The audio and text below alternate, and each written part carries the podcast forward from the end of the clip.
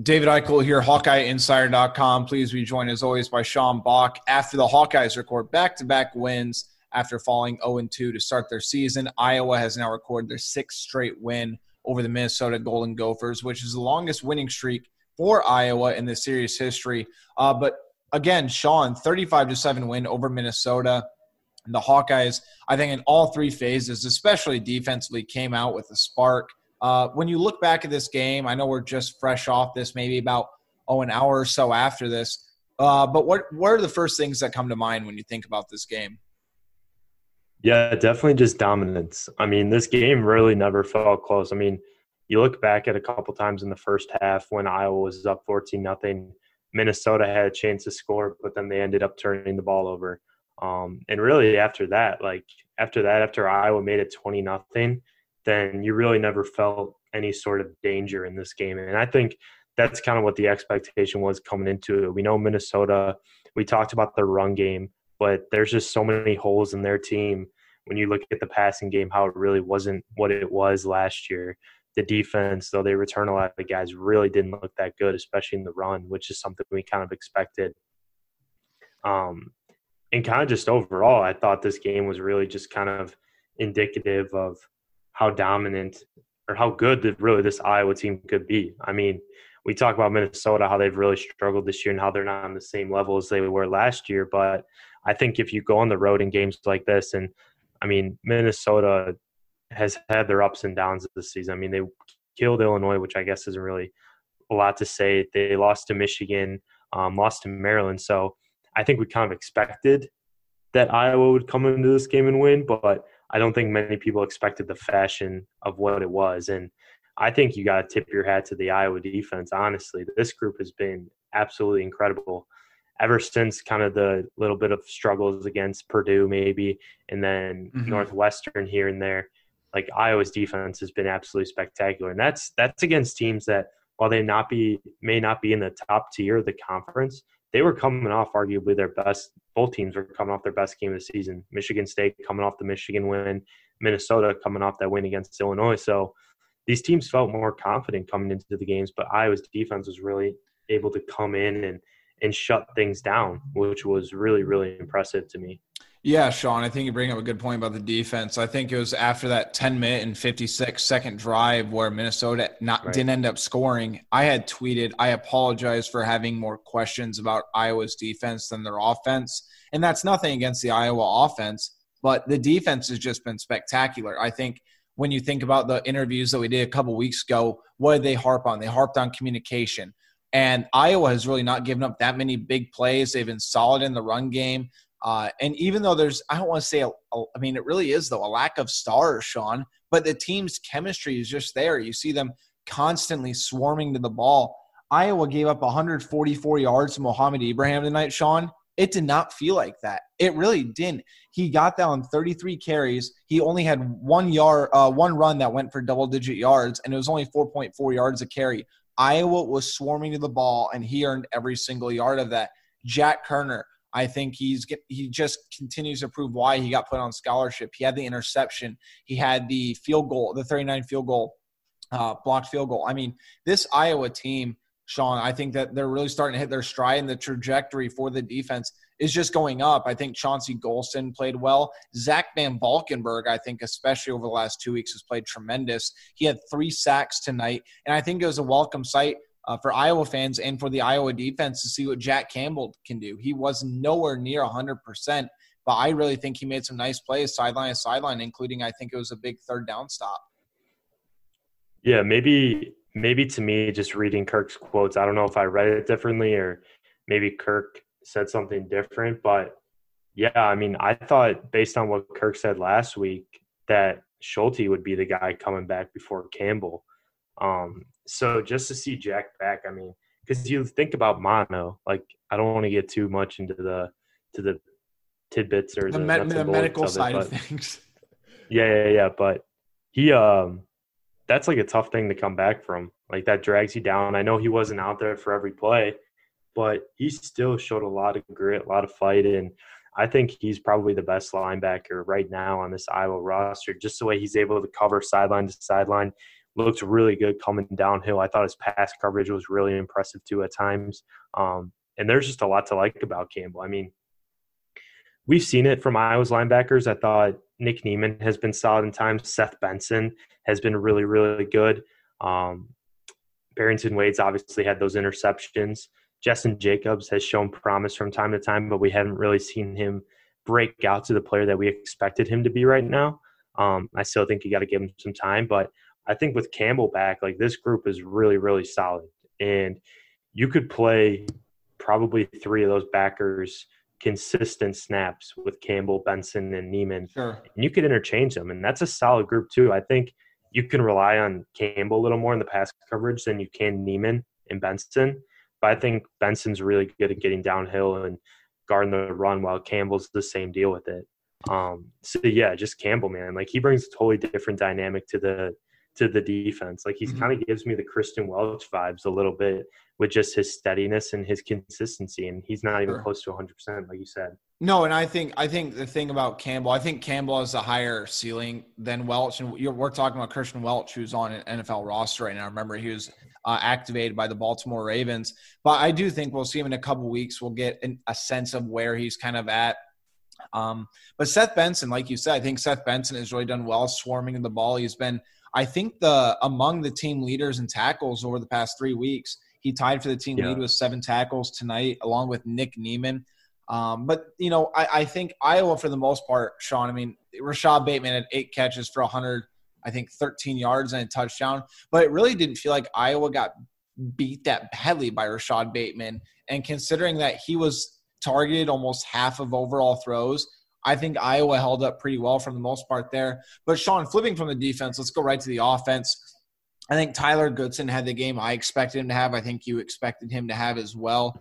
Tyler Goodson had a career high uh, 142 yards on 20 total carries, two touchdowns, had that 45 yard run to end the third quarter. I think he continues to show he can make something out of nothing. But Sean, I think we had a lot of questions about how this offensive line would look. We thought it would look improved, but Iowa's offensive line, especially Alaric Jackson, I think Cody Ince shows some, showed some good things tonight. But Alaric Jackson, I think, is playing some of his best football of his career, and there's it, it's really no it's no surprise to see Iowa's run game get going the way it has with the way the offensive line's performed. Definitely, and you consider you consider the rushing stats. You take out the carries from Petras and Ragaini and Ihmir Smith Marsette. I believe that Goodson and Sargent, because I did this stat for the by the numbers, I believe they had averaged eight. Well, it was either eight point nine, like a little under, like around eight and a half yards per carry, between seven point nine yards per carry for Goodson and Sargent combined.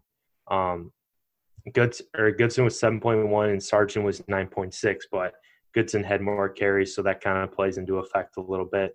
So that's a really solid. I mean, you have to take into account some of the longer chunk plays that they had on the ground, and um, that's really promising. That's really good to see. And we knew coming into this game too that running the ball was going to be a key. I mean, think first you think about Minnesota's defense, how bad they've been against the run this year, averaging or allowing like six yards per carry, was which was last in the seven, Big Ten. Seven point three entering the game, and I think the next closest wow. was four point nine. Wow! And Iowa, Iowa averaged six point seven as a team, and that's taking into account Petras, Ragaini, and Marsette on their carries. So that's not even like Iowa's defense didn't even hit the average of what Minnesota has allowed this year, but they still yeah. looked really dominant. Now I don't know whether that's to give credit to the Iowa offensive line or like maybe downplay a little bit the Minnesota defense as a whole. I mean, having one of their linebackers, Sori Marin, go out in the first half with the targeting definitely didn't help because he's more of their guy that they rely on with run with the run stopping. But still, I mean, it was just a really just a game that you have to dominate, and the Iowa did that. And that's really all I can say about it. No, definitely, Sean. And I, again, I think you bring up good points. I mean, keep in mind too, Mekhi Sargent really got going. I think in the last drive of the game, I think he had 51 of his yards there. He broke away for that uh, 36 yard run before he tapped it in. Uh, but I love the play calling by Brian Ferentz. I thought the first couple drives were scripted really well. Iowa didn't really get a chance to get going in that third quarter due to that 11 minute drive. But there were 35 total run plays to 18 passes. That's about the ratio you wanted to see tonight, I think, Sean. You had to keep them honest with a couple of the pass plays, but Iowa just ground and pound. The offensive line established their dominance. Tyler Goodson got going. Mekhi Sargent made some things happen. I mean, if you, this is what I think you and I talked about earlier in the week, and I think people are kind of harping on, especially after the Northwestern game when Iowa just threw, through, and through, especially when you have Spencer Petras. We'll get to him in a second, is still trying to get comfortable. He's really trying to get uh, his momentum going. And I still think there's, you know, I, I think he's excelled in some areas. I think he can manage the team well. I think they do believe in him, but there's a long way to go, I think, in terms of his medium to deep passing. And I think when he threw his uh, interception tonight, Sean, it, it, was it was going to be an interception, I think, all the way, especially when you look to the replay. He did not take his eyes off Ihmir Smith Marsette. Minnesota def- defense realized that. They pounced on the on the route, and it just ended up happening the way it did. But again, the the 30 yards and penalty really gave Iowa's defense some some wiggle room. But like I said, Sean, going circling back, Iowa's rushing attack. This is what you wanted to see. Uh, Minnesota, on average, I think was giving up 238 yards per game on the ground. Iowa had 235, and again, that's if you take into account the the QB kneel at the end, Ihmir Smith Marsette with a negative six yard rush on that uh, jet sweep that was caught in the backfield and Nico Ragaini's one yard run, which granted it was a touchdown and, and Spencer Petras, but this is what you wanted to see. Iowa got the job done and and in it in a fashion that I don't think many people expected. I picked them by two touchdowns, but I did not expect Iowa to hold Minnesota to single digits just because of Tanner Morgan, Rashod Bateman, and Mohamed Ibrahim. Yeah, I got I initially had 30 to 14 and then I got talked into making my differential a little slimmer. So I had 35 24. But yeah, I mean, I think you look at it offensively too, and just the way the run game has been able to go so far has been really, really, really good. But you look at the passing, and it's like, I know this wasn't really a game where you want the pass to be like a huge focal point. Like, you want to run the ball in these types of games.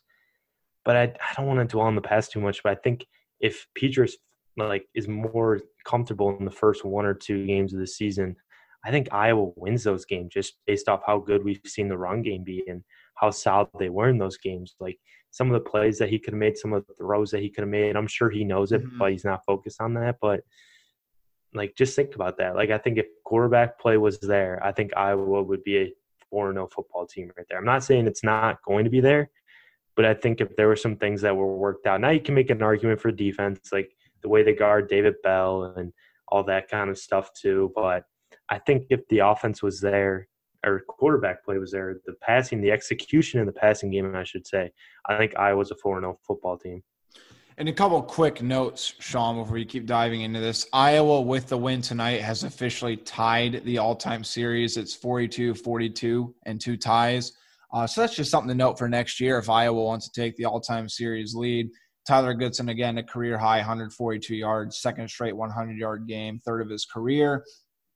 And with Iowa's blocked field goal, it's Iowa's first blocked field goal since 2017 when Anthony Nelson blocked it against Penn State, which that's just kind of a surprising stat to me because you do think of Iowa taking advantage of some of those, you know, some of those special teams plays uh, to win a couple games. And the fact they haven't blocked one since 2017 is a little bit surprising. Another final stat is Iowa has now recorded an interception in 11 straight games. But Sean, before we kind of really wrap this up, I wanted to get your take on this. It really seems like Riley Moss, uh, he absorbed some criticism, maybe rightfully so, early in his career. And four of his career picks have come against Minnesota. But he's a guy that just continues to produce. I mean, he, he's made some really good plays and – like I think you tweeted this, right? That he just he loves playing against Minnesota, but he continues, I think, to make a big impact on this Iowa team. And for a while, it looked like he was going to return that that interception for six. Introducing the two way V4, where groundbreaking fuel cell technology meets fresh foam cushioning for the ultimate performance. With Fuel Cell, each step feels explosive, delivering unparalleled energy return. Paired with fresh foam, experience maximum comfort throughout the game. Its lightweight textile upper offers support and breathability without sacrificing agility. Whether you're hitting the clutch shot or locking down the opposition, the two way V4 gives you the tools to play at a high level. Learn more and purchase the two way for yourself at newbalance.com. Yeah, no, I agree. And I think that was probably, I mean, we give him flack, and a lot of people give him flack for just being in the right place, right time for some of his interceptions. I mean, you look at the one against Purdue, you look, or not the one against Purdue, the ones against Minnesota in the past, um, the one last week against Michigan State. I thought that was a good play. I'd have to look back at the um, the one from this game, but it looked like he jumped the pass a little bit and just made a great play on it. So yeah, I don't think that's one that you can give him just being like in the right place, right time, or lucky. I think that was just a great overall play, and there's nothing really else to say about it. And I know he gets flack. I mean, I think his positives, the way he's able to play, outweigh the negatives. Um, I know that kind of sounds basic and like, oh no, duh, but I think he's you could see him be beaten coverage a couple of times because I think he lacks some of the athleticism that some of these Big Ten receivers have. Sure. But I also think his ball skills and the way he's able to really follow the the quarterback's eyes says a lot about what kind of player he is and his length too. Like he's more lengthy than really. Um, he looks a lot lengthier on the football field than he does in real life. Um, Definitely off the field. Definitely off the field. And that's like you need a guy like that too that can come up with those plays. I mean, we've seen it with Jack Koerner. Um, I'd like Jack to see Koerner, a little more. It's the same thing. I think you bring up an excellent point, Sean. It, it's the fact that how many of his interceptions have just been overthrows, but the reality is, if the guy is in the position, you expect him to make the play, and Riley Moss makes the play, and so is Jack Koerner.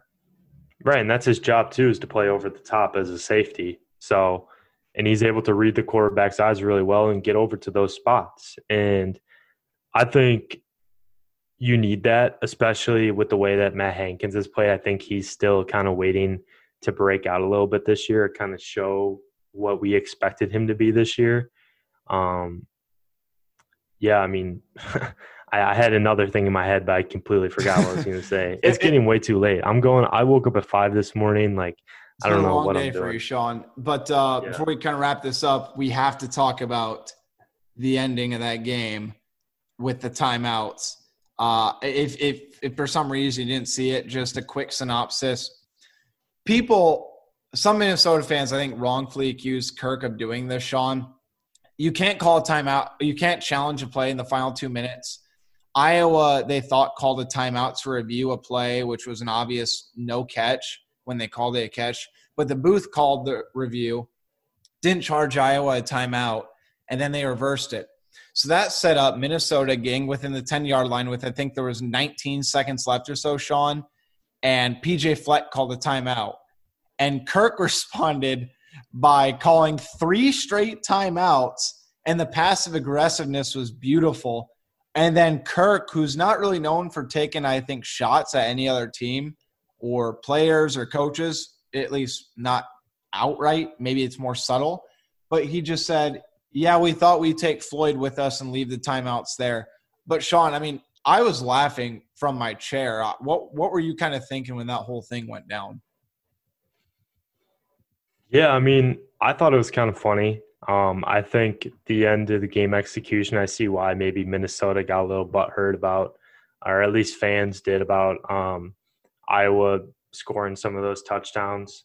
But I also think Kirk kind of delivered it back with the way PJ Fleck called that timeout when Minnesota was driving. I mean, they didn't want to get shut out by Iowa. I think that yeah. was pretty clear. Um, and you never want to get shut out, especially against your rival, and especially the way that this Ferentz and Fleck rivalry is kind of gone. I was honestly on the edge of my seat waiting for the post game handshake at midfield to see w- what would happen there. um, but it looked like a pretty casual, looked like a pretty casual uh, it, handshake. You know, it's kind of like it was quick, yeah, to say the least. Well, let's put it this way: it's kind of like the sideline tough guys. Like you talk about the internet tough guys, the guys that hide behind the screen.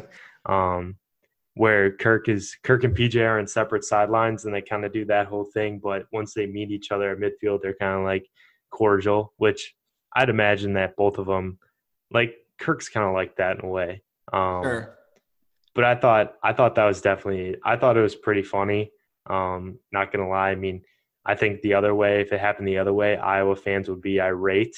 And I mean, I see why it's funny, but I think Iowa fans would be absolutely irate if some if another opposing coach was going to do that, and that's that's totally fine. Like yeah. that's perfectly fine. Like there's I'm not knocking anyone for enjoying that, but I think if if it would have gone the other way, things would have been a lot different on Twitter. It's one of those things, Sean, where I mean, this is what you talk about a rivalry. This is a moment of the rivalry. It these things just happen in athletics. So no, I, I I'm on the same boat as you. I have boat. Um, but I, I just thought it was really funny. The passive aggressiveness was wonderful. But like you said, I think the obvious reason was they did not want to get shut out. And keep in mind, they kept their first, like you said, they kept their first team out there. They were going against very second, if not third team Iowa defenders. Jay Higgins, the freshman linebacker, was out there. There were a few other freshmen out there, and they just didn't want to. Yahya um, or Yahweh. Yahweh Black. Yep. He is a yeah, massive human being yeah. on that edge too, and I think I think that was a good move, by the way, by Phil Parker or, or Kirk or whoever made that call, Sean, because it is his home state. We hadn't seen him in action yet, and I think that was kind of just a, a maybe one of those subtle, cool things that they did for him. But again, he's a guy that I think we've both have said to keep an eye on, and the the staff has been incredibly um, and not uh, very excited about. But it'll be interesting to see what happens tomorrow, Sean. I'm very eager to see how Penn State comes out against Nebraska. Maybe get more of a feel on their team. I, I don't think Penn State's going to drop to 0 and 4. And I'm excited to kind of get more of a read on their team as Iowa now gets to sit back and relax and enjoy their Saturday before they gear up against the Nittany Lions, who have beaten Iowa five straight times. I mean, this is what I talked about before the Michigan State game, Sean, where they have plenty to play for. This is one of those games that can carry momentum in next season. They can get the monkey off their back in terms of that losing streak. But I guess circling back to the the start of the podcast, Sean, what was you kind of what what's your kind of final take from from this Iowa game? Where what worries you? Where are the strengths? And again, just what are you going to kind of remember uh, from tonight? Besides the fact that Tory Taylor might be a Ray guy uh, front runner. I think it was too early to judge at the beginning of the season. People are talking about, oh my God, is Iowa going to win a game this year? But I think now you look at the rest of the schedule, I think it's unless something, knock on wood, something COVID related happens, I think there's a legitimate shot for Iowa to go six and two. But I'm going to play more conservative and go five and three. But I think six and two is definitely a possibility. I think a lot of people would take that after the way things started this season, no doubt in my mind. No, and I'm in the same boat. I'm in the same uh, realm as you on that too, Sean. I think that a lot of people were very nervous to say the least, but I think after Iowa's performance against Michigan State, I think even a lot of the national people or the regional people were saying, okay, this Iowa team might be better than the record shows. And I think if you had kind of watched the team, just the week over week improvement, I think has been the most impressive thing, Sean, as I've watched this team. The offense looks better. I know Petras, We'll talk. We'll dive more into that early next week after we get a chance to maybe talk to him again, Sean. Uh, but we'll see what happens there. But Iowa's run game, Iowa's offensive line has been, I think, dynamic. The defense has been outstanding, especially over the last two weeks. But I think right now people should be encouraged by the fact that Iowa continues to get better and better and better each week. But I think that's going to about wrap it up for us tonight, Sean. Uh, HawkeyeInsider.com. We'll have plenty of post game coverage coming to you uh, tomorrow and throughout the weekend. And then starting Monday, we'll get you prepped up for Iowa's matchup against Penn State. Any uh, any final words, Sean, before we get out here? No, not really. I mean, I want to give a shout out to Arland Bruce and Brody Brecht out of Ankeny, two Iowa commits, pulled off a big win tonight against Dowling Catholic, ended their seventh seventh seventh year, uh, or seven years. I think it was reign as state. Yep. Yeah, reign as state champions. Um, and we'll play next weekend Southeast Polk, and that's it's going to be a big, big, big game. Class 4A. That's going to be a fun one. Um, I'm really looking forward to that. And I mean, tomorrow too, I'll be at the Unidome to see uh, Iowa four-star commit Cooper DeJean as they put take on Sigourney Keota and what should be a really, really fun Class 1A game semifinal. So be on the lookout for that coverage. HawkeyeInsider.com. Look at me on Twitter at SBach247. So coverage, even though Iowa doesn't have a game tomorrow, it doesn't stop. Doesn't stop. And I guess the very last thing I'll say, by the way, yeah, I mean, I think Arland Bruce continues to prove his worth and what he's going to bring to the table. I mean, what a difference maker he's been for that team. And I mean, this is the game, Sean, I think all of us have looked forward to Ankeny versus Southeast Polk. Uh, I'm very excited to watch it. But a quick shout out uh, I, I, I'm so mad at myself for forgetting the name, but Montezuma in eight man football, 108 to 94 uh, it was Remsen St. Mary's they were playing. Uh, the highest scoring playoff game in state history made national headlines, but I loved every second of it. And it really was just, it was absolutely dynamic. It literally almost broke the scoreboard at the Unidome, Sean, where it had, uh, they couldn't even put three digits on the board, which is hilarious. But, uh, yeah, like like Sean said, follow us at SBach247, at David Eichholt, at Hawkeyes on 24 7. We'll have coverage for you the rest of the weekend and early next week as Iowa gets prepped up for Penn State. And uh, be sure to follow us uh, on iTunes, on Spotify, and everything else. And we'll talk to you in a few days. Thanks. Okay, picture this. It's Friday afternoon when a thought hits you. I can waste another weekend doing the same old whatever, or I can conquer it. I can hop into my all-new Hyundai Santa Fe and hit the road. Any road. The steeper the better. Because my all-new Santa Fe is available with H-Track all-wheel drive so I can hit the trail without a worry in the world. Heck, with three rows and best-in-class rear cargo space, I can pack the whole family in with all our gear. We've got available dual wireless charging for our phones so we'll never lose touch with civilization and we won't lose touch with the primordial power of Mother Earth. So which is it? Waste the weekend or do something a little more epic? And conquer it in the all-new Hyundai Santa Fe. Visit HyundaiUSA.com or call 562 for more details. Hyundai, there's joy in every journey.